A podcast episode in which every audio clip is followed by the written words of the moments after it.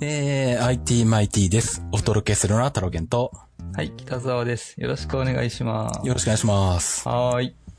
えー、今回はお互いに相談事があって、 はい。収録という話になりましたが、 はい。よろしくお願いします。お願いします。はい。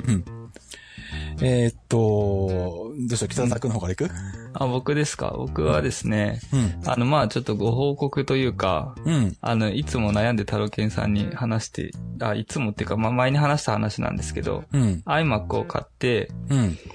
えっと、モニターのキャリブレーションとかどうしようかなっていうのうん。うん。があって、えっと、Xlite っていうとこのうん。 i1 スタジオか、うん。 i1 フォトか、うん。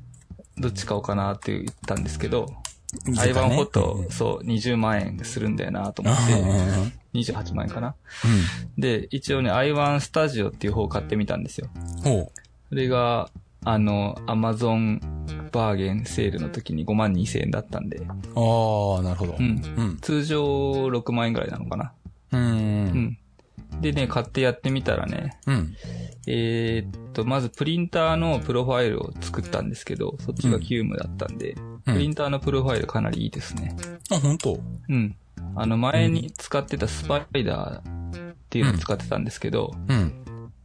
あの、プリンターで、プロファイルを作って、それから手で、もうちょっと赤く、もうちょっと黄色くとか調整しないと、うん。うまく色が出なかったんですけど、うん。結局それやっちゃうと、印刷所と合わないくなっちゃうんで、あー。結局じゃあダメじゃないかっていう話で、うん。 i1 の場合は、ちゃんとセンサーで読み込んで、プロファイル作って出したら、うん。もう一発で、あ、これでいいじゃんっていう色になったんで、うーん。すごい良かったんですけど、うん。問題はモニターの方で、うん。えーっと、この iMac5K のモニターをうん。 i1 スタジオでカラーキャリブレーションすると、うん。なんかいまいちだぞと。そうなの か。そうう、んなんかね、あの、純正の iMac っていうプロファイルかな。もともとついてるやつ。うん。えーっとね、それってかなり青いんですよ。ああ、そうなんだ。ううんん。で、それが青いから、僕はナイトシフトのうん。冷たくの方にして、ちょっとうん。あの、調整してたって言ってたんですけど、それを、うんえっと、i1 スタジオで、こう、キャリブレーションすると、うん。えっと、元々のプロファイルよりかは少し赤くなるんですよね。マゼンタが強いっていうのかな。ほで、えっと、キャリブレーションされてる映像のモニターと比べると、う。うん。映像の方がもうちょっと黄色いんですよね。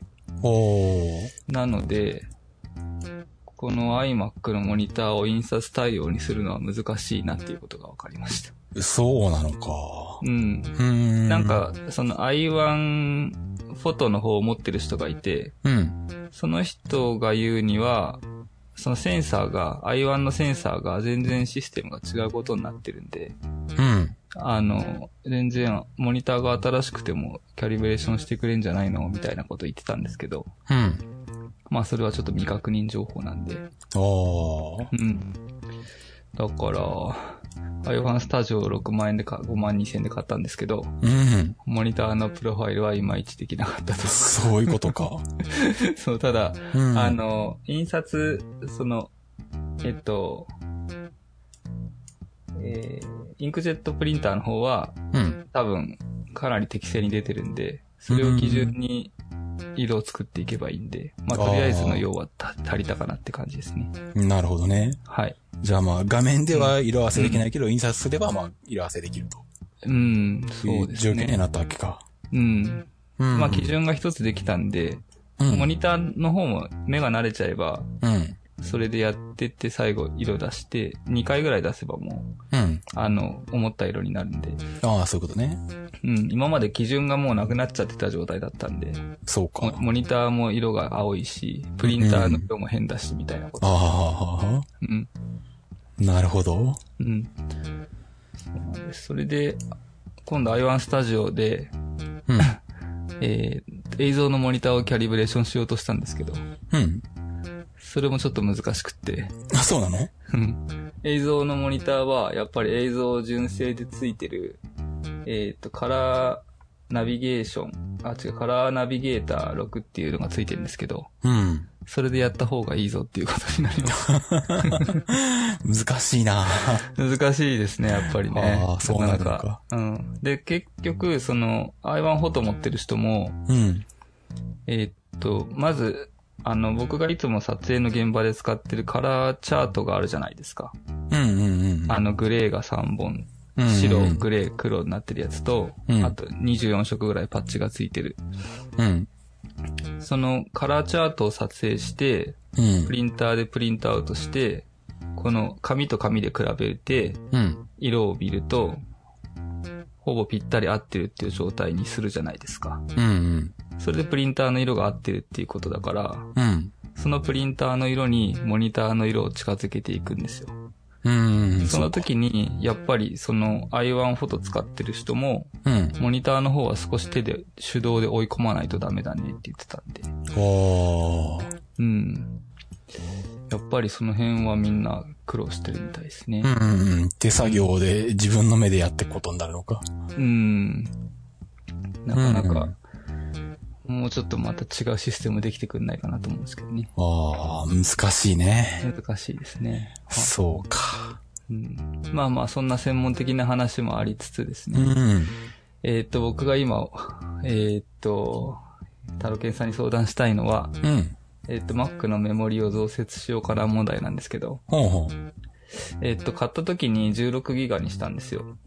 ああ、4ギガ4枚ってことあ、8ギガ2枚でした。あ、8ギガ2枚で来システるムん見だ。たら。あ、そうなんだ。だ。はあ8ギガ2枚。うん。それで、えっと、今、えっと、アクティビティモニターを立ち上げて、フォトショップと、うん。かやってると、うん。だいたいフォトショップが12ギガぐらい使ってるんですよ。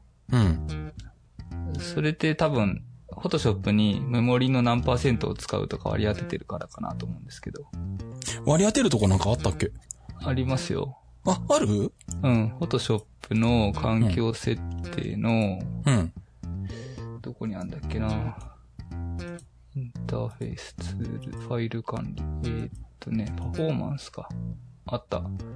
えーっと、Photoshop のうん。環境設定のパフォーマンスっていうところに、うん。メモリーの使用状況っていうところに、うん。 Photoshop で使用する容量、僕91%にしてるんですけど。あ、パーセントで指定するのか。うん。そうすると、あ、でも横に数字で、うん。えー、91%で1205あ12,540メガバイトって書いてある。うーん。それ自分任意で合わせられるんですけど、うん、ちょっと待ってよ。うん、環境設定の、今、うんフォトショップ開いたんだけど、うん、環境設定のパフォーマンス。パフォーマンス。うん、あ、ここか。うん、あ、本当だ、あるわ。うん。うーん。でもここに使用可能なメモリーが、うん。なぜか13ギガしかない。他のシステムでもいっぱい使うからってことか。まあ、OS が使ってるし。そうか。だから13ギガのうちの91%を使えって割り当ててて、うん。それが12ギガなんだけど、うん。アクティビティモニターのメモリーのところで見てると、うん11ギガまで使ってて、うん。だからもうギリギリまで使ってるってことですよね、これは。だから要するにね。そうだね。だからうん OS、うんまあ、そもそも OS が使ったり、バックグラウンドで動いてるうんうんうんソフトが使ったりしてて、うんで、さらに、うんまあ、フォトショップがメモリを使うと、多分それに従って OS が使うメモリもちょっと増えるだろうから、うん。管理するために。うん。ブリッジとかも立ち上がってるし、まああーネットもやりつつとかだうん。ね。うんいろいろあるんで、そうするとやっぱりこれメモリー足りてないってことになりますよね。まあ、うん。設定したた。足りてるけど。ど、うんそのメモリーがスピードを制限しているっていうか、そのボトルネックになってるって可能性はまあ、あるね。ありますよね。うん。そうすると、ちょっと増設をしたいなと思ったんですよね。それで。なるほど。うん。で、その時に、今うん8ギガ2枚入ってるんで、うん。あと8ギガ2枚買って、うんうん。 32にするのか、うん。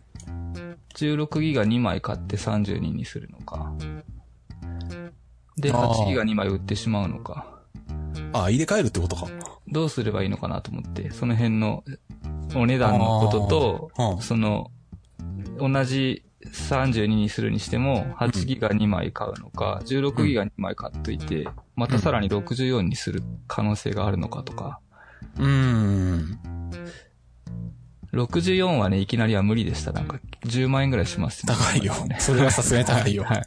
無理でした。うん。うん。だかあらあ。もう10 64にするとしたら、ちょっとまた半年後とか1年後とかぐらいにうんやるのか、それとも僕の環境でそこまでいない可能性もあると思うんで、ああ。あればあっただけいいんですかね、やっぱね。基本的にフォトショップってメモリがあればあるほど使うからな。ただ、早くなるかどうかは、作業によるからやってみないとわかんないんだけど。そうなんですよね。うんだから、今の状況で、うん。まあ遅いって感じてるわけでも、フォトショップに関しては、うん。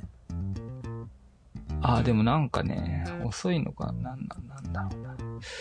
ブラシツールで線を描くと、ついてくるのが遅いんですよ。それって何のせいなんだろうな。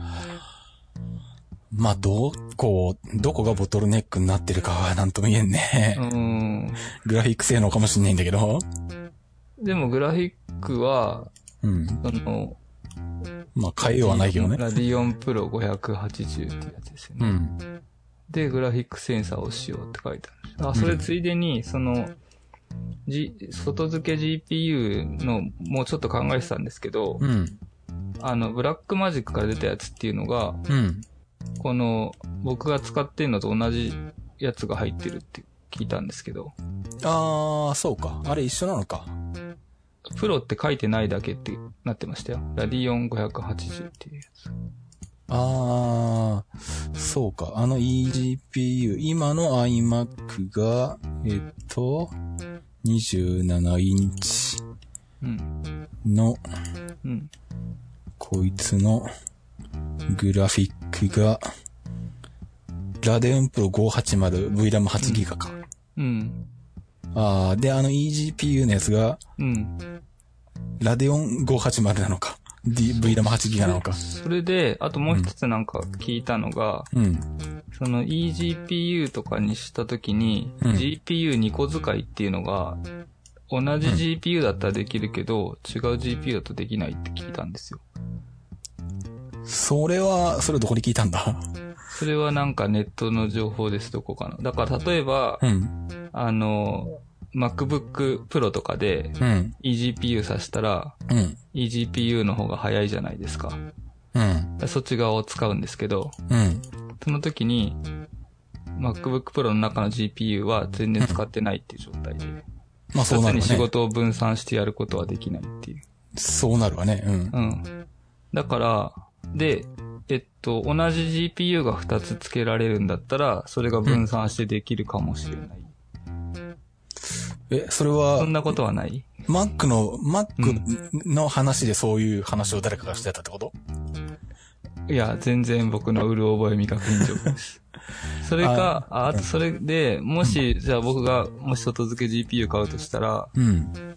これよりも高いレベルのグラフィックボードを入れなきゃいけないってことになるんですよね。意味ないってことですよね。多分、だからそのなんだ、あの、うんまあ Windows の世界では昔からもうんう、だいぶ当たり前になってるんだけど、うん。なんだ、いわゆる SLI とか、クロスファイア X とか、言われるあの、複数のグラボを、あの、同時に動かしてうん。使うみたいなうん。のは、あの、そういう技術はあるんだけど、うん。 eGPU で内蔵の GPU と一緒には動かないんじゃねえのか多分これあ。、そうなのか。だから僕の、うん。この iMac だと、うん。その結局、ブラックマジックで出たやつを買っても意味がないってことですよね。じゃないのかなこいつでそれができますとかって書いてない限りはできないと思った方がいいと思うけどね。そうですよね。うん。なるほど。じゃあ、結局、eGPU に投資するとしたら、かなりの額になっちゃうってことですよね。だから、超いいグラフィックボードつけなきゃいけないってことですよね。まあそうだね。ケース単体のやつを買ってきて、今の内蔵の GPU よりも性能が高い G グラフィックボーしかドもをそれ刺ですみたいな。 4K のレンダリングが今より倍早くならないと、うん。すあ外付けしてよかったっていう気持ちになれない んで。そしたらちょっともうそれは無理ってことですね、金額的にね。あうんそうだね。どうあとフなァんイ、だろうファイね。ナルカットを動かしながら、そのアクティビティモニター見てると、うん。ファイナルカットで、あの、読み込んだ時に、なんかけ、えっと、解析してますみたいになるじゃないですうか。んうんうん。あその時に、し CPU はうん。全部全開なんですけど、うん。グラフィックボードのバーが3分の1ぐらいしか上がんないんですよ。うんうん。だから、CPU がいっぱいいっぱいで、グラボがそこまで使い切れてないってなった時には、うん外付け GPU してもあんまり変わんないのかなと思って、スピードが。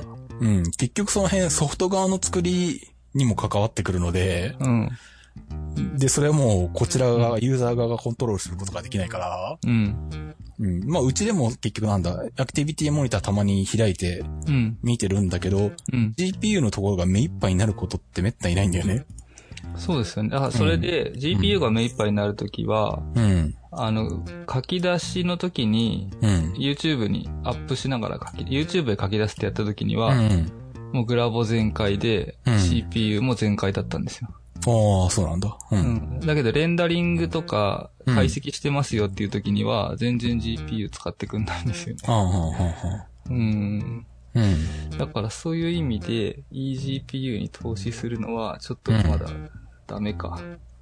ということで、うんやっぱりメモリーに行ってみようかなっていうことなのかな。なるほど、そういうこと か。うん。まあ多分その eGPU のグラボを使えるかどうか、例えばそこに、あの、何 ?AMD のラデオンを突っ込むのか、NVIDIA の GForce を突っ込むのかによっても、うん。あの、あ、そう、ソフト。使えるかどうかっていう、スカソフトが使ってくれるかどうか変わってくるだろうし、うん。ファイナルカットなのか、プレミアなのか、ダヴィンチなのかによっても、それがどれぐらい使ってくるかは変わってくちゃうと思うんで、なるほど。そう。だから結局そのソフトの作りと、そのグラボの相性というの相か、性があるの組み合わせによって効果的なかのかそうじゃないのかっていうのは変わってきちゃう。じゃあ、とい思うんだよねろんな人の人柱の、えいろいろ見なきゃいけないんですね。探さなきゃいけないんですうね。ん。うん。なんだけど、Mac うんのそういう情報は極めて少ないっていうね。 そうですよね。うん、まあ Windows の世界でもどっちかっていうとゲームやるのにどうだっていうのばっかしかないじゃないんだけど。うん。うん。それはあるね。なるほど。じゃあ、eGPU の話は僕はもうしばらくなかったことにししていいのかな。うん、まあとりあえずはまあそうだな。ううんん、これぐらいのやつが入ってる。うん、であれば、そんなに極端には早くなんないかもしんないな。そうですよね。うん。うんそう、それで、えーっと、メモリーを、うん。えー32にしたいときに、うんどういう風にすればいいですか、とりあえず今88で入ってるわけでしょはい。うーん。だから、あと8、2枚買うと、うん。 2万円ぐらいだったっけな。確か。2まあ万、2、3000円ぐらいだったっけ。 2万5千円ぐらいであるよね。うんうんうん。うん。ん今って2017だよね、iMac の。 2017ですね。そうだよな。うん。まあ、今たまたまお客さんのやつの iMac2017 が横にあって、うん。こいつもメモリ増設したんだけど、うん。うん。8ギガ2枚で2万5、6千円ぐらいとか。うん。うん。うん。のやつ、iRAM のやつを使ってるけど。うんう。ん。ねあ。そうすると、えーっと、もう、それで4ポート全部使うわけじゃないですか。そうだね。88、うん88、32か。うん。うん。それでいいかな。まあ、うーん、32ギガだと、でもそんなに割高じゃないか、ん本当に倍ぐらいなのか、値段は。うん。それか、16を2枚っていうやつをうん、 4万いくらで買って、うん。 8ギガ2枚をヤフオクに出すっていう。あそうすると、あ、うん、まあ、ゆくゆく、もし、もう64にしちゃえっていうこともあるのかないのか。ないかな。うーん。まあ、ヤフオクに出した時にこのメモリがいくらで売れるかっていうね、まあね、そうです、のもあるね。まあだからそのヤフオクで売るっていうのはオプションで、うんその32でもなんか足りないって思うことがあるのかないのかっていうのがわかんないんですよね。やったことないから。ああ、うん。だってまだ16にできるああ、64にできる余裕を残してうん。バージョンアップするのか、うん。もういっぱいいっぱいでいいか。その時はその時でまた8が4枚売ればいいのか。うん。まあ、そうだね。うん。まあ、その時のメモリの相場とかにも寄ってくるんだけど、うん。まあ今だと、8ギガ2枚の時と16ギガ2枚の時で、うん。値段差が本当に容量が2倍になるのとほぼ同じぐらい値段も2倍になるうん。から、まあうんそういう意味では買ってもいいっちゃいいよね。高い方。うん。うん。うん予算的に余裕があるんなら。うん。それって、そのもう数字通りの性能なんですかなんていうか、4枚だろうが2枚だろうが。16、2枚の方が早いとか、そんなことはないんですよね。あー、それはないかな。うん。最近そういう話といえば、あんまり表に出てこないけど、うん。クワッドアクセスとかしてんのかなどうなんだろうね。昔はやたらうんメモリを2枚同時にアクセスして、デュアルチャンネルアクセスして、うん早いですよとかっていうのを、やたらメーカーはアピールしてたけど、最近そういう話聞かないよな。分かれてた方が早いってことか。いろんな、よ、腰痛処理ができるってことなのか。ただ、それをちゃんと引き出そうとすると、同じメーカーの、同じ型番のメモリを4枚じゃないとダメとか、そういう話になってくるんじゃねえのかあ、そうそう。だからそれで、うん今よく見るのが、うん。あ iRAM っていうやつですか。あ、あるね。うん。それの8ギガ2枚を買っていいのか、うん。うん。それで今入ってるやつと、その相性みたいなのあんのかなとかいうのが気になった、んだ、ああ。まあでも多分ね、目に見えるほどの差はないと思うよ、多分。あ、まあだ、それはうん動くってことですよね、要するにね。別に動けばいいんですよ。うんううん。あ全然動くよ。あそれなら大丈う夫。ん結局この iRAM っていうやつを買うしかないんですもんね。ああ、現状の27インチだとね、うん。あとはあの、1か8かで2万円ぐらいのあの、シリコンパワーのやつを買ってみるっていう。シリコンパワーって懐かしいな、な んか。昔なんか買った記憶があるな。あのー、いや、割と、あれなんだよ。うんあのー、シリコンシリコンパワーのメモリ結構 Mac でちゃんと動くんで、うん。他の機種に関しては結構使うんだけど、俺も。ああ。でもこの iMac27 の2017に関しては、うん。どうもレビューを見てると当たり外れがあるらしくて、うん。うん。で、うんって考えた結果、安全策を取ってアイラムを買ったんだけど、お客さん向けに。うん。そうか、うんあれ、そうだ、CF カード買ったことあるんだ、シリコンパワーの。うん。懐かしいな。え、えっと、値段で言うとかなり違うんですかシリコンパワー、アマゾンで買売ってるのは、うん。 8ギガ2枚で19,800円。あ、じゃあ4、5千円違うってことか。5千ま円ぐらあ、い。そう、5、6,000円違うね。なるほど。うーん。だけど、レビューを見ると、うん。あの、動きましたってのと動きませんでしたとか、いろんなのがおー、たくさんあって、 危ないですね。微妙って思いながらね。そうか。なるほど。まあ、この値段差だったら、まあ、アイラム買っといた方が無難かなっていう気がするようなそうねで。すね。じゃあ、アイラムの8ギガ2枚を買うのがうん。いいのか、今のところ。まあ、今んとこはね。う。うんんうんそうだね。うん。なるほど。じゃあ、それに、それにしてみようかな。まあ、あとは、そうだな。それで、うん。 16ギガの値段がある程度下がってきた。1枚16ギガのやつが値段がある程度下がってきたところを見極めて、うん。。今のを売って16ギガのに差し替えるかとかそういう。ああ。結局、メモリってだ、うんだんだんあの、大容量化していって、うんうん。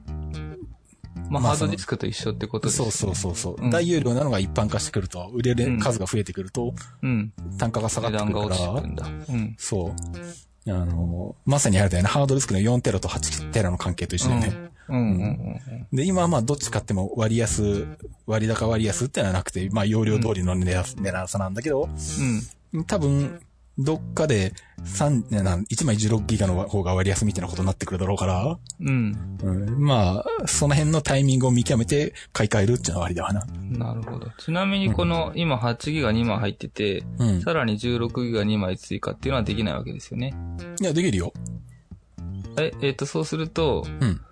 32と16だから、 48ギガ。 48ギガなんてできんですかできる全よ部同じじゃないとダメなのかと思った。うん。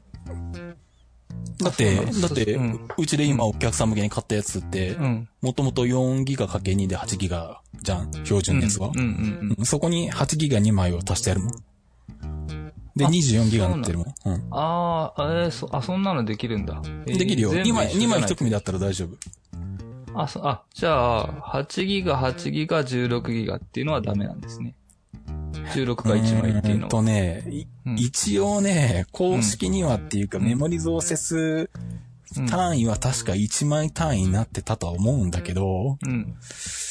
やめた方がいい気 がする。なるほどね。そこはダメなんですね。多分ね、確かこれ、見ると公式には1枚単位って書いてあるんじゃなかったっけかな。うんうん。でも実は2枚単位とかじゃないと動きませんっていうパターンは、割と Mac はよくあるよな。なるほど。動く、なんか動きがおかしいとかさ。うんうん。うん。わだから2枚揃えた方が無難だと思うそんなことはやめておきまうしょう。ん。うん。うん。んあ、でもそうなんだ。そしたら別に、うん。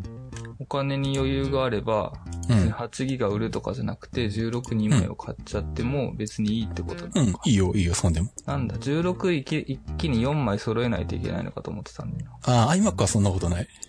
な。あー。うんなるほど。まあそうでも結構高えな。まあね。うん。 5万1000円とかになってるな。2枚組で。4万2500円か。うん。え、アイラムそんな値段になってるあれアイラムの、なんか間違えてる。あ、間違えてますね。あ、間違えてますね。あ、49,600円になってるけど、俺のとこでは。 4万9600円。これをクリックして、16、あ、そうですね。4万9600円ですね。 だよね。そうだね。うんうんうん。うん。あとやっぱちょっと高いか。うん。 2万5900円の方がいいか。うん。微妙なとこだけどね。なるほど。わかりました。うん。じゃあ、それにしてみようん。う。はい。んで、じゃあ俺の方でいいのかどうぞ。うん。あのーまあ、カメラ本体は α6600、6300にし、 6300。うん。で、えーっ、と、望遠レンズの方よ、ヤフオクかなんか、うんどこだったかな富士屋カメラだったかな忘れちゃったけど、あ、違うわ。なんかどっかであの、中古の程度のいいやつを、あの、1万5、6千円ぐらいで、えーっ、と、55210を買ったんだけどね。黄金210。うん。まあ、いわゆるダブルズームセットになってる、ズームレンズの方ね。望遠ズームの方のやつうん。を買って、あの、北沢くんがいない時にそれで体操の会場で撮ってはいた、いるんだけど、うん。まあ、撮れればするんだけど、うん。やっぱり望遠端で、うんしかもなるべく開放で撮ってると、うん。まあ、当たり前なんだけど、北沢くんたちが撮ってるような、あの、いいカメラとうんいいレンズと比べると、うん、画質がこれでどうなんだみたいな。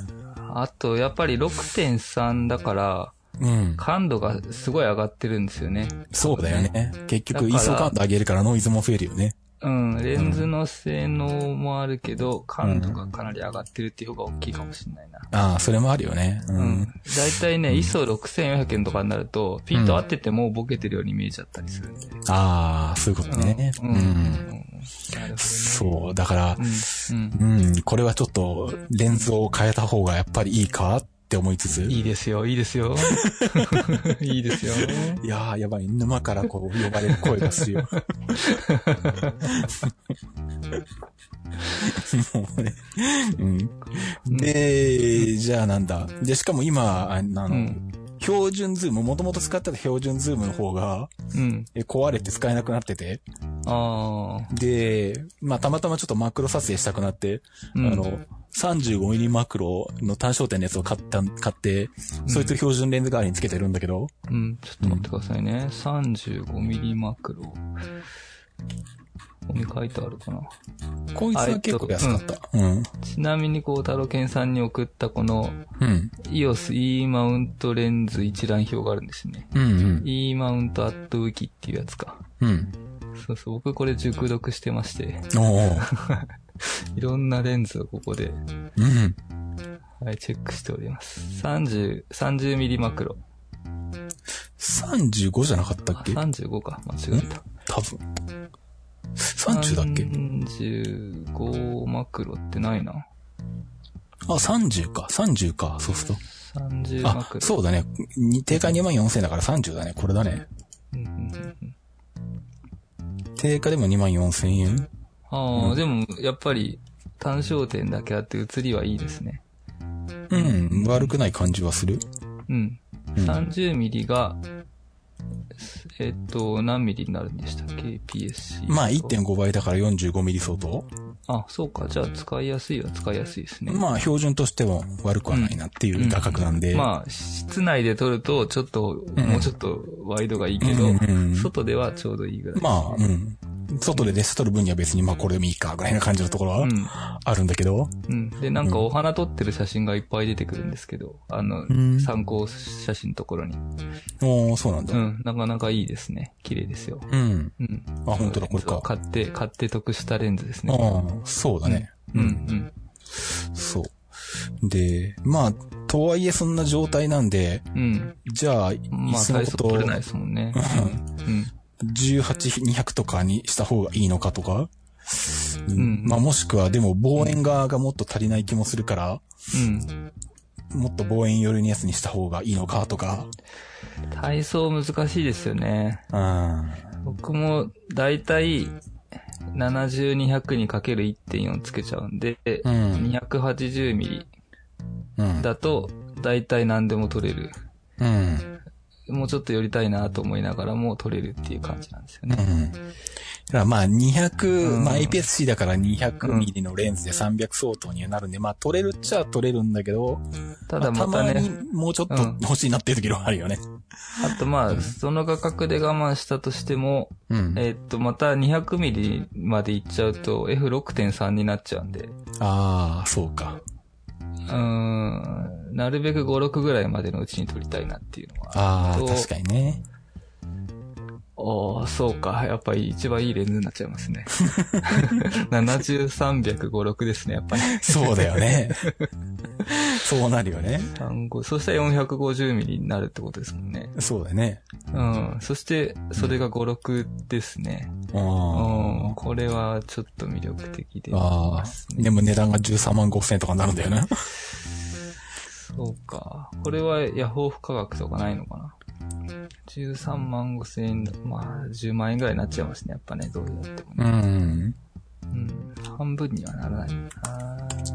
そうだな。結構、レンズも10うん2016年発売だからまだ新しいもんね。うん。そうか。その、今狙ってる18200の販売時期っていうのが、ちょっと前なんですよね、多分ね。ああ、ちょっと古いんだよね。うん。これが、そう、70300は16年発売でしょ。うん。 24240っていうのもあるんですよね。ああ、あるね。 24240は、F が、これはもう6.3か。うん。 2015年発売だから、だいたいね、あの、シグマがアートレンズっていうのを出してきたぐらいの年が、うんレンズの大きく切り替わる元年なんですよ。うん。そこで、なんかパソコンで、あの、レンズのボケ味とか解像力とかのシミュレーションできるようになって、ほそうこからレンズが劇的に良くなったんですよ。ほう。それの境目が2013年とか12年とかそんぐらいなんですよね。ああ、そうなんだ。うん。だからこの辺、2015年発売レンズっていうのは、うん。かうなり写りは信頼できる感じになってきますね。ーん。それで、18、200。18、200一般ですよね、でもね。なんかやたらあってよくわかんないんだよな。ね。そう。 3本もあるんだよな。そう。 18200の、これ何にも書いてないな。でも OSS の SEL18200 だともう2010年発売とかで8年も前だもんな。あー、それはちょっと。これはさすがに古すぎるよねかもしれないですね。うん。しでも7万もするんだよな。どういうことなんだって気がするけど。うん、うん。これはないな。あ、55210か、そうか、これはなし。でも一番新しいやつでも、うん。パワーズームがついた EPZ18200、うん SELP18200、うんでも2013年3月とかなんだよな、発売日。うーん。あれ、えっと、それは、どれだっけ ?18200 の OSS。真ん中のやつだから、これがあ、OSS は両方ついてんのか。作例を見てみよう。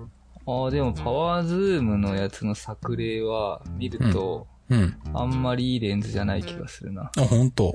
ちょっとパワーズーム自体がどういうやつなんだレンズの形が、ちょっと見てみよう。ううーん。んあ、これか。はいはいはい。こういうやつですね、パワーズームってね。うん。 これは、やっぱパワーズームはおすすめしないですね。ああ、やっぱダメ。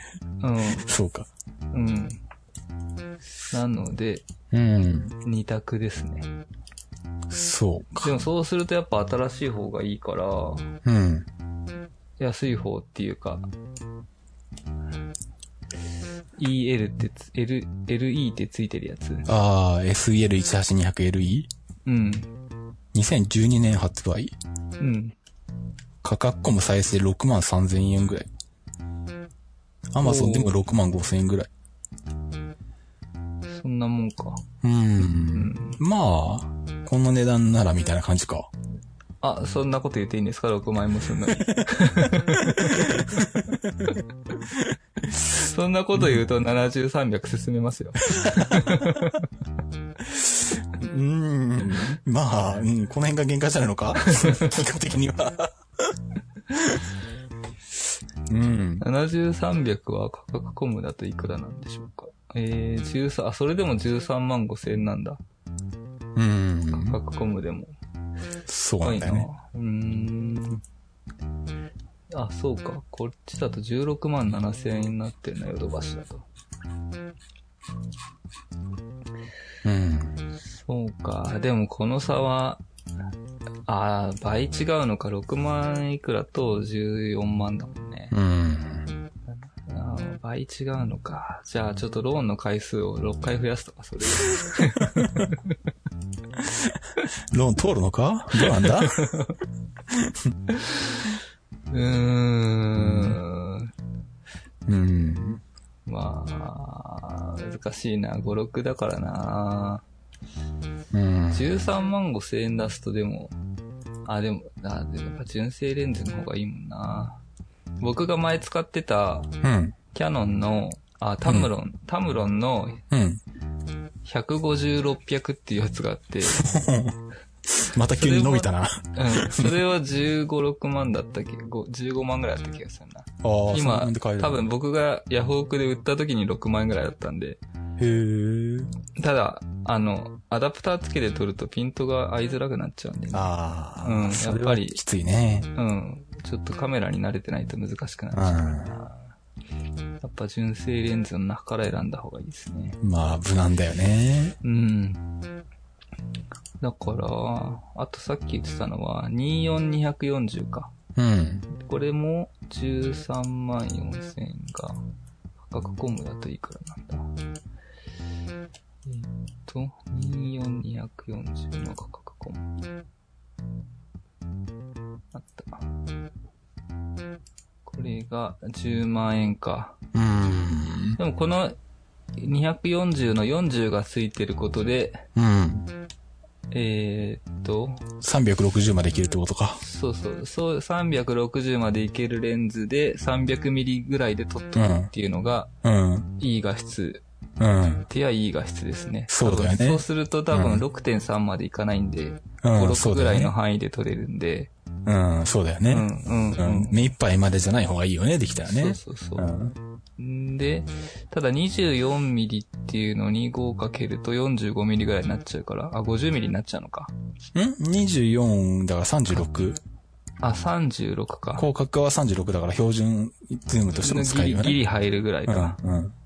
18の方がでもやっぱり、本当18はね、だ普と段使いはね、うん。部屋のそうね中でも撮れるかなっていうか。まあ、28ぐらい、27だから、まあね、うん。うん、一ま番あで本当はいいも、けど。そこはやっぱり体操に特化していきましょうよ。まあ部屋の中で撮ることはほぼないからな。 うん。あの部屋の中で撮るとき iPhone で撮ってるから。そうそうそう。それ併用すれ ばね。いいとして、うん。この10万円だと3万円違うのか。3、4万違うのう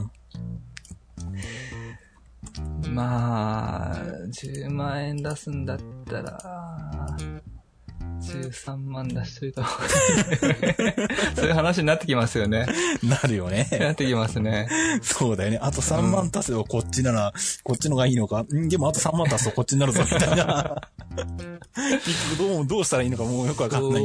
そうなってきますけど、うん物理的には、やっぱり、単純に写りだけで見ると、やっぱり13万円のレンズが一番いいなまあそうだろうね。うーん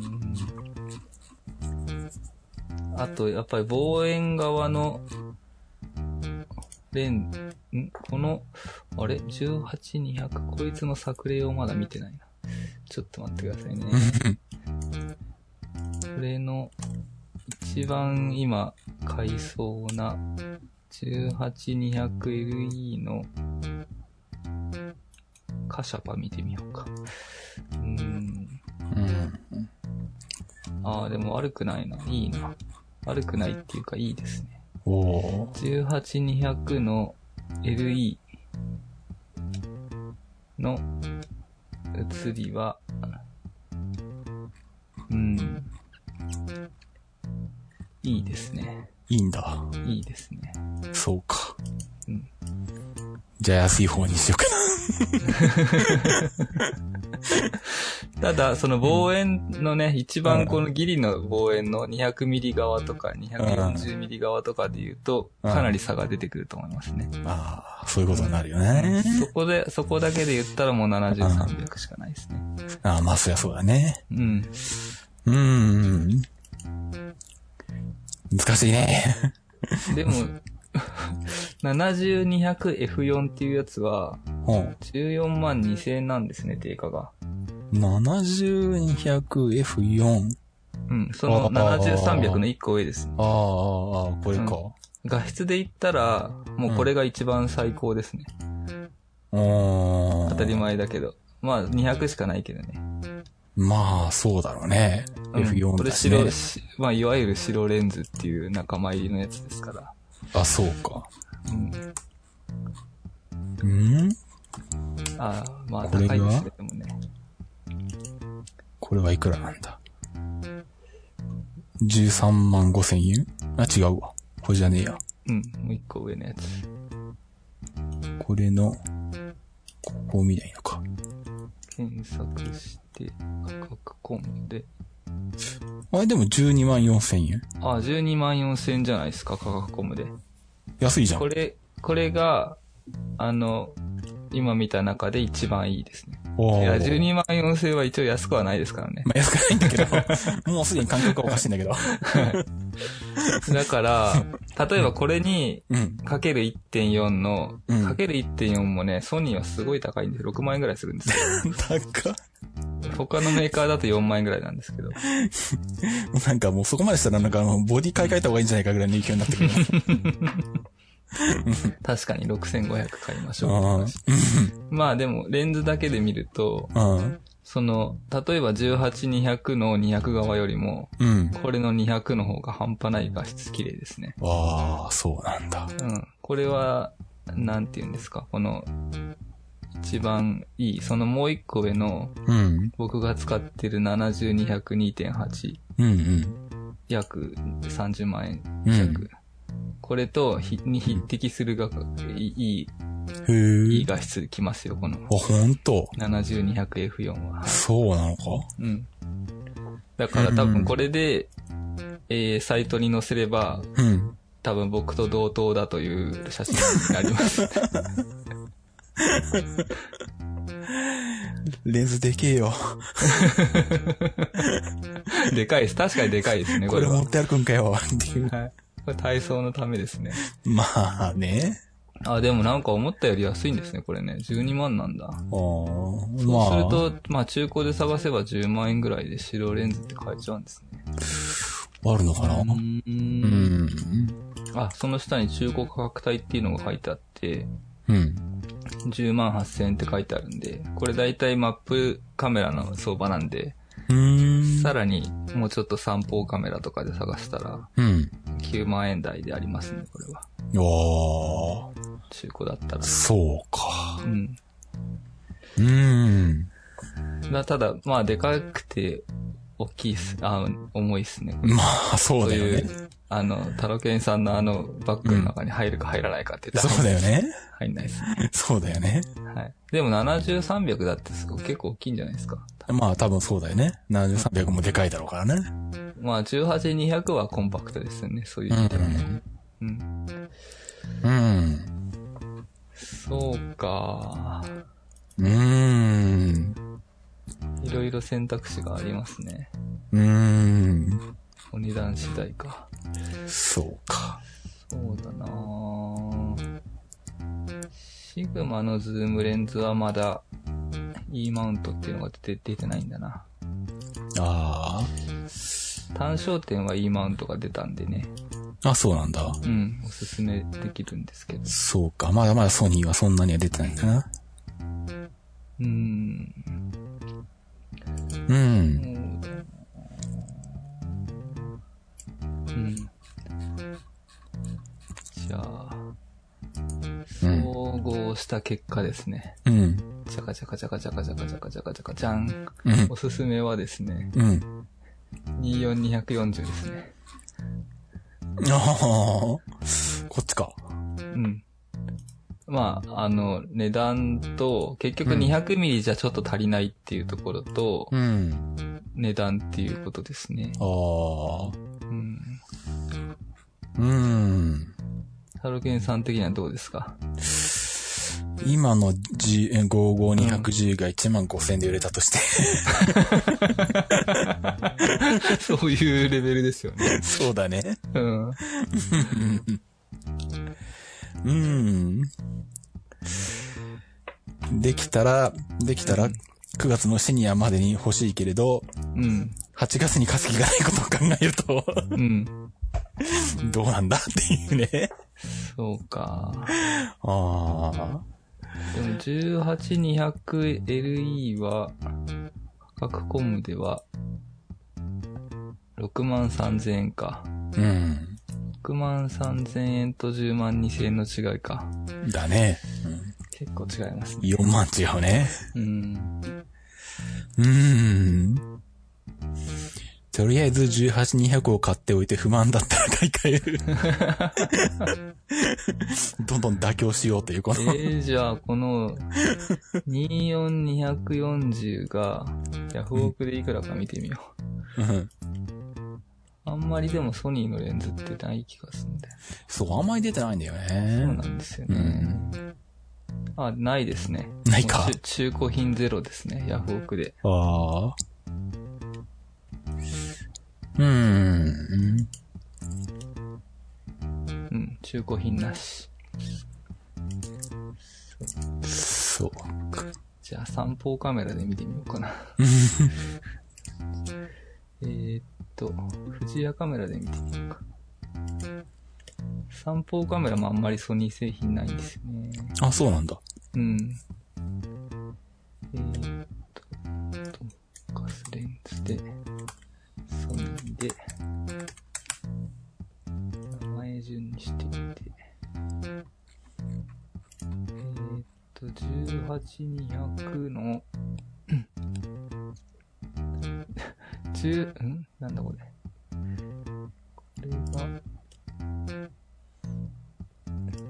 DT ってなんだろう 18200DT ってなんだろ DT って古いやつじゃないう古いやつか。北村のネット中古で9万円。ああ、でもそんなにするんですね、やっぱねう。ん。B 級品。うん。レンズ内多数ゴミやりダメだ、これ は。うん。北村とマップはちょい高めなんですよね。あ、そうなんだ。ううん。ん貴様らの中古買うんだったらもう価格込むのは最安で買ってもいいんじゃないかぐらいのそう、そう、それぐら値いの段だよ値段になっちゃうんねですよ。。そうだね。ううん。ん。ないな。なるほど。うん。そうか。えー、あの、シニアの時は、うん。そうですよね。タロケンさんしかいないですもんね。うん。 1日目はね。そうなんでね。そうなった時は、今の時点で言うと何を使うんでしたっけ今のまんまだと55210を使うしかないんだけど。 ?55210 か。うん。うん。どうしますかね。うーん。まあ、うん。ちょっといろんな側面から検討を。そうですね。まあでもこの18200を今日見てみたら、うん。なぜか3本あって、そのうちのこの LE って書いてあるやつが一番良さそうだっていうのが分かっただけでもいいんじゃないですか。そうだね。う。うんん。うんこいつが一番いいんだ。うん。この中ではですね。うん。だね。うん。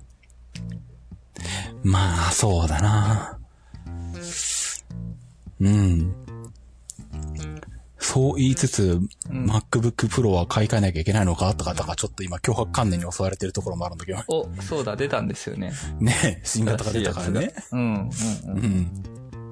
それはどうするんだみたいな話になってるんだけどね。全部載せですか全部載せですか全部乗せすると80万ぐらいになるんですけど、どうしたらいいんでしょうみたいな。行きましょう、行きましょうよ。いやいやいや。それはちょっとあのーだいだいぶきついよ、それって。僕だってもうあれ行きましたから、ソニーの 400mm。うソニーの 400mm は、定価160万円で、ん。ソニーストア価格が140万円で、うん。税抜き。うん。で、僕が買った値段がうん。 140万円です。税込み。へー。保証付き。おー。はい。で、えっ、と、もう予約して、9月の中旬ぐらいにうん。納品される予定なんですけど、ああ、そうなのか。はい。はい、うん140万円です。はい。タロケンさんもうん、 MacBook Pro 買いましょうか。うん。この今の2016がいくらで売れるんだみたいな ね。あ、売るもんがあるからまだいいですよね。僕、まあね売るもんないで一気に買うからな。そうか。大変だな。うん。え、でもいくらぐらいで売れそうなんですかなんい、やー、まだ調べてないんだけど、ちゃんと。うん。どうなんだろうね。買い値は50万円ぐらい。 43万とかそんなんじゃなかったっでもそれその当時の全部のせいですかけうん、そう。そうですよね。やっぱ SSD が高すぎるんですかメモリーが高いんですかいや、今回 SSD4 テラっていう選択肢が出たんで、うん。その SSD4 テラにするだけで30万ぐらいするね。 なるほど。だから2テラだったら50万ぐらいで収まるんだけど、うん。うん。それを3あの4テラの最大にすると、もう80万コースにあれ、今の、今のやつ何テラなんですか今2テラ。あ、2テラで、そう、そういうことか。うんじゃあやっぱり値段的には、まあ、うんそ、それなりなんだけど、4テラっていうのが出てきちゃったってこと。そうだね。うん。まあ2テラでもいいっちゃいい、だけど、みたいなね。ちなみに、どうこなんのだ前の、あの、体操のうん。インタビュー動画作ったじゃないですか。うん。あの、野々村選手の。うんうん。あの動画作るのに、えっと、やっぱ遅いんで、SSD に入れて作ったんですよ。うんうん。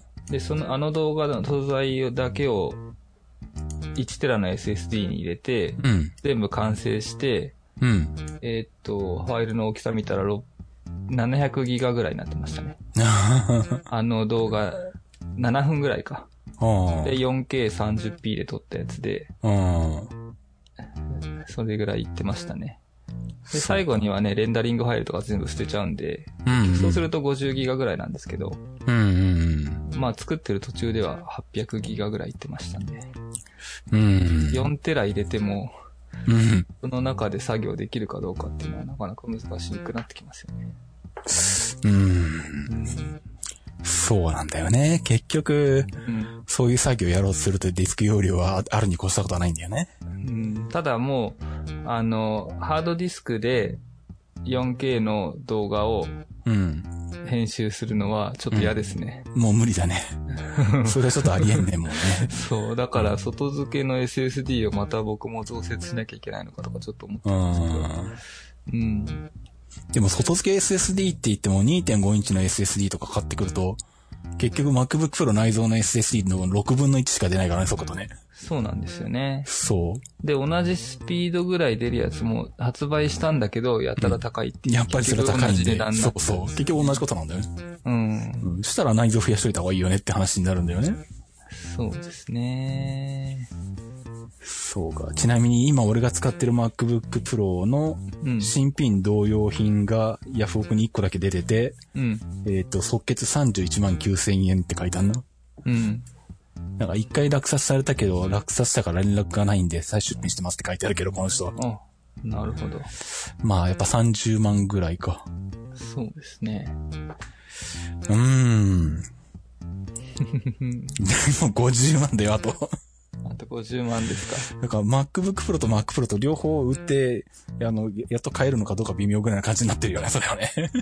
ああ、でもそしたら Mac Pro 早めに売っちゃった方がいいっていうのはありますよね。どうなんだこれは。もう今更、あの、どれぐらいの、あの、価値があるのかもうよくわかんないぞ、みたいなことになってるけど。うーうん。んだから、ば、ばらして売るとか。わかんないけど。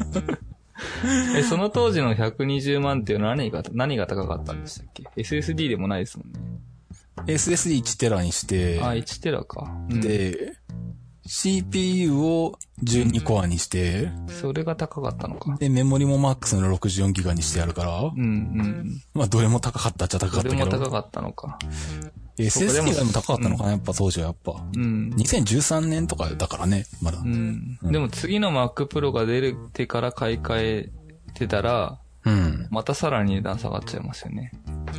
どうなんだろうね。うん。これの今のか市場価値がさっぱりわかんないよ。まあそうですね。でもあんまり高くはなさそうですね。うん。もうなんか30万ぐらいとかそんなもん、下手したらそれ以下じゃないの、そんなことはないのかな、うんそもそもこれ今買ってる人いるのっていう感じがするんだけどさ。そうか。そしたら別に売らずにうん。持っといて自分で使った方が価値が高いっていう場合もあるのか。うん。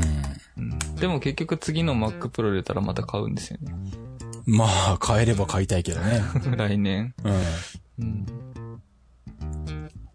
うん。ああ、ちなみに、うんあれだね、ま、同じ Mac Pro の12コアの 64GB1 テラ。あ、でもグラボだけこいつ上げてないな。うん今、即決価格39万9800円でヤフオクに1個だけ出てんな。うん。でも誰も買ってないぞ。 まあそうでしょう ね。そしたら iMac Pro 行くかみたいなことになっちゃいます。まあね。うん。でもモニターいらないっていう人は絶対いるんだよな。うん、まあそれはあるんだよね。う。うんん。そう。なるほどね。じゃあもう BJ に売りつければいいんじゃないですか。 BJ いらないんじゃないのか、 もう。なんか仲いじくれないし。うん。そうか。うんまあでも、なるべく早めに売った方がお金にはなる気がする。まあね、そうだね。まあそれかもうずっと壊れても使い倒すみたいなパターンか。うん。でも結局次に買うんだったら売った方がいいですもんね。まあね。うん。それで次の MacBook Pro はかなり早いってことですからね。うん。だからまあ、仮に MacBook Pro を買い替えたとして、今のこの2013年のゴミ箱 Mac Pro とどっちが処理性能が変いんだみたいな。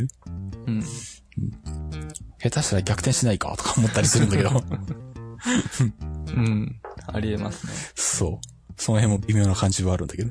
うん。でもかといって、じゃあ、あの、うん 4K のレンダリング長時間をノートでやらせるかって言ったら、それはそれでなっていうね。そうですよね。そういう必要が出てきた時になんは、かああっちっちになる可能性そうそうそうそう。それはさすがに別のデスクトップにやらせたいよなっていうことを考えると、やっぱ2台欲しいよねっていうね。う。なるほど。そう。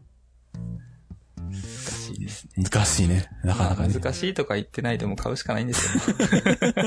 ここは。まあね。まあ2テラなのか4テラなのかが難しいってことですかね。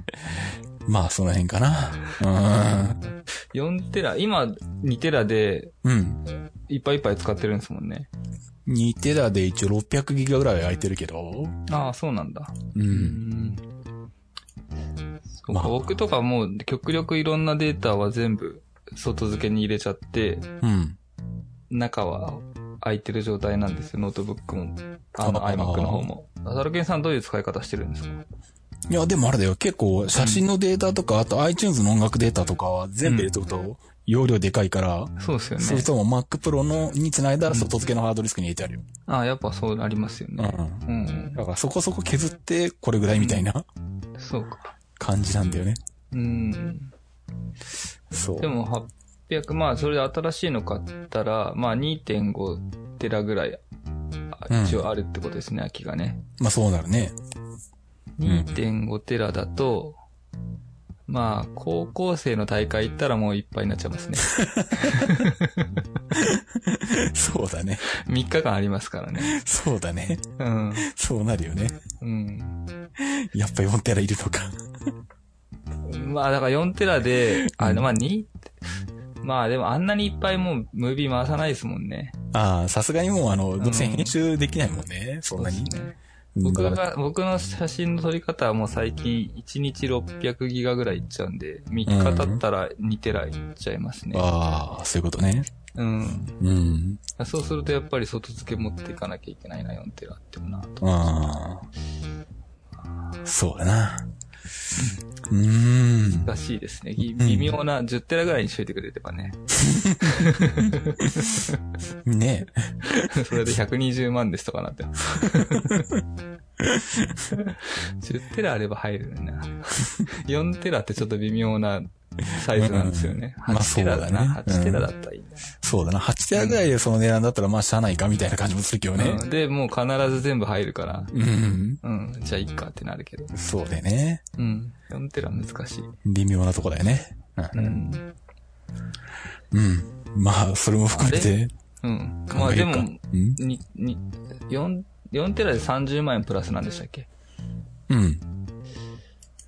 そうか、4でも30万円あったら相当テラ数買えますね。うん いや、内蔵じゃなくて買うとしたら、あ30万円あったらあ。、外付けのってこと、ね、 SSD で言ってもかなかなり買えますね。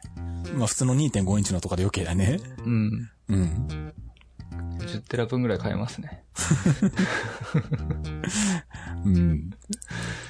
なるほど。そう。だから標準の高い方の MacBook Pro 15インチがうん標準で512ギガなんだけど、そいつを4テラにするとプラス35万2千円税別。おーあ、そっか、そういうことか。じゃあ2、2テラにするといくら2 ?2 テラからと4テラにのアップはいくらなんですか2テラと4テラの差が22万円。あ、22万。あ、それでも結構ありますね。うん。そっか。じゃあ今1テラの SSD がだいたい2万5千円ぐらいなんで。まあ、6個ぐらい買えますね。でも速度6分の1だからね、それ。でもそこまで速度使うっていうの は、もう 4K のうんレンダリングと書き出ししかないですよね。いやー、日常のあれで、か、結構ありますか差が出るよ。そっか。だって、あの何よく最近のお客さんで27インチの iMac うん。買い替えるときに、うん。まあ標準だったら一番安いのだと、あの、フュージョンドライブの SSD が 32GB のやつでハードディスク1テラとかになるじうゃんん。うん。はいはい。で、た、一番高いの買っても、フュージョンドライブで、えっと、SSD が 128GB のになってる2テラの SSD とか、あ、2テラのハードディスクなんだけど、うん。うん。あの、と、大体もうあの、なんだ。一番安いのに、外付けで USB3.1 で、市販の2.5インチの SSD をくっつけて、うん。そっちを起動ディスクにして、そっから OS を起動するみたいはないはいはい。形にすることが多いんだけど、うん。コストパフォーマンス的にもまあ、悪くないんで。うん。うん。でも、お、あの、Mac 自体の起動速度見てると、うんやっぱ MacBook Pro よりは遅いなと思ああ、なるう。ほうんど、ね明。らかに遅いもん。うん。うんだから、そう。だから、市販の SSD を起動ディスクにしてって、うん。まあ、やっと普通にストレスなく使えるギリギリラインかなっていう感じ。俺の感覚で言うと。もまあ、もうハードディスクの時代は終わっちゃいました。う無理無理無理無そう理。いうことですよね。うん。うんでも僕の iMac はうん。 5 500ギガの SSD を入れて、うん。システムしか入れてないんで、うん。えーっと、300ギガ余ってます。200うん。ギガぐらいがシステムで使われてて、うん。 300ギガ余して、その他を SSD で作業してるって感じです。ああ。だから起動とかは一応早いと思うんですけどね。うんうん。だから、うん iMac をうん CT をして、うん。あの、ハードディスクとか、フュージョンドライブじゃなく入てれればってことか SSD にすれば、うんそれはあの、ん Apple 得意な速い SSD が入ってくるから、そうですね。それは早いんだけど、うん。うん、そこを市販の SSD でやると、もっと、あの、遅いので遅、くなるってことですね。そう、なるほど。そうなんだよ。うん。迷うとこですね。迷う、迷って、迷ってください。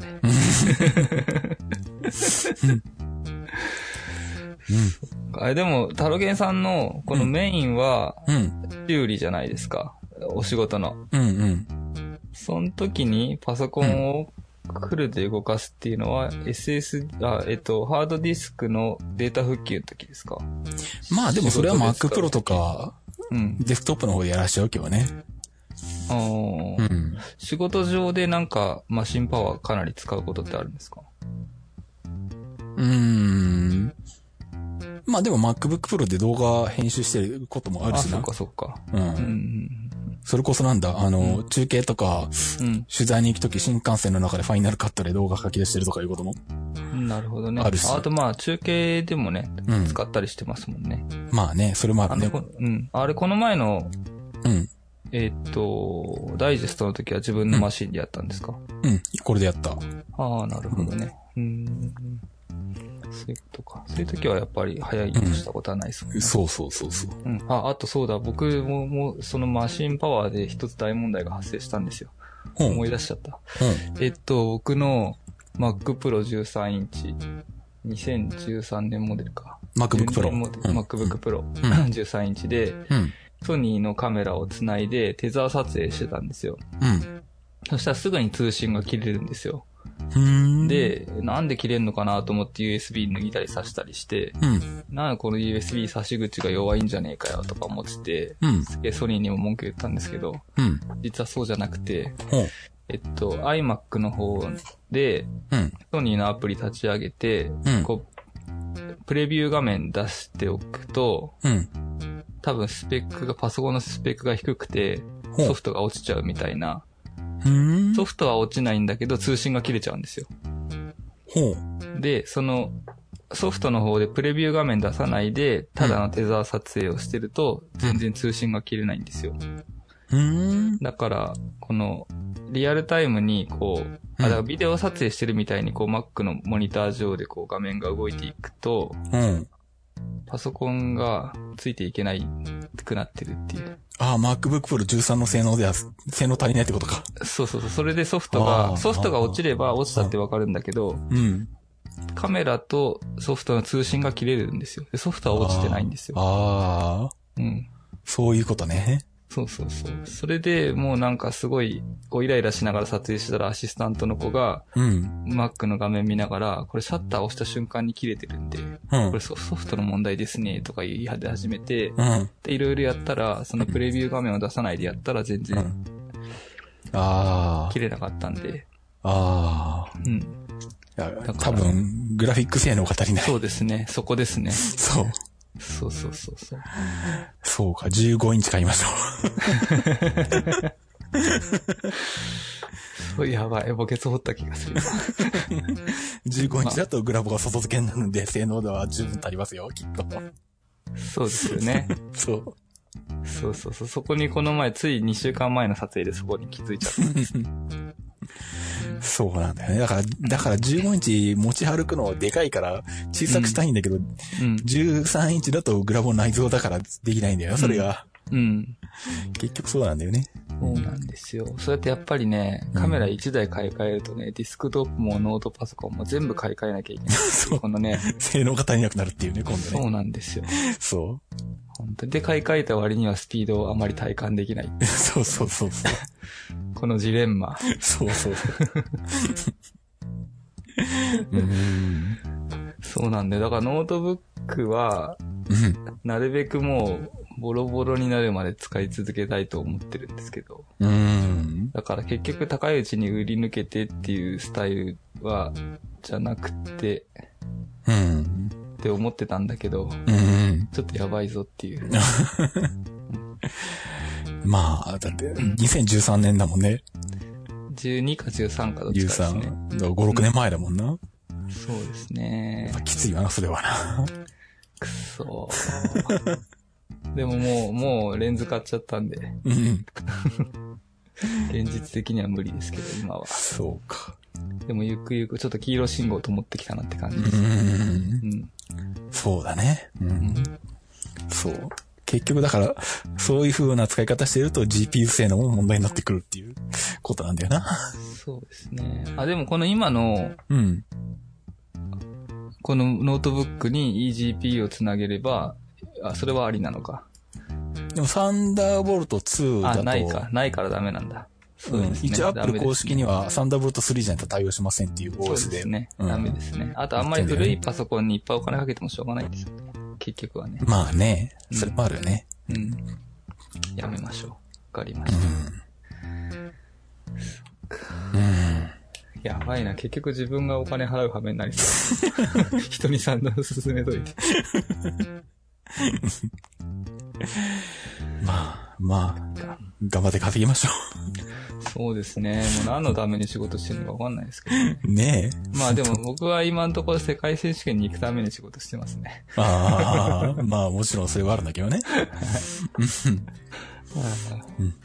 なんでまあ、あの、ゆくゆくあの、今年の世界選手権もあの、クラウドファンディングをやりますんで、ああの、そうですね。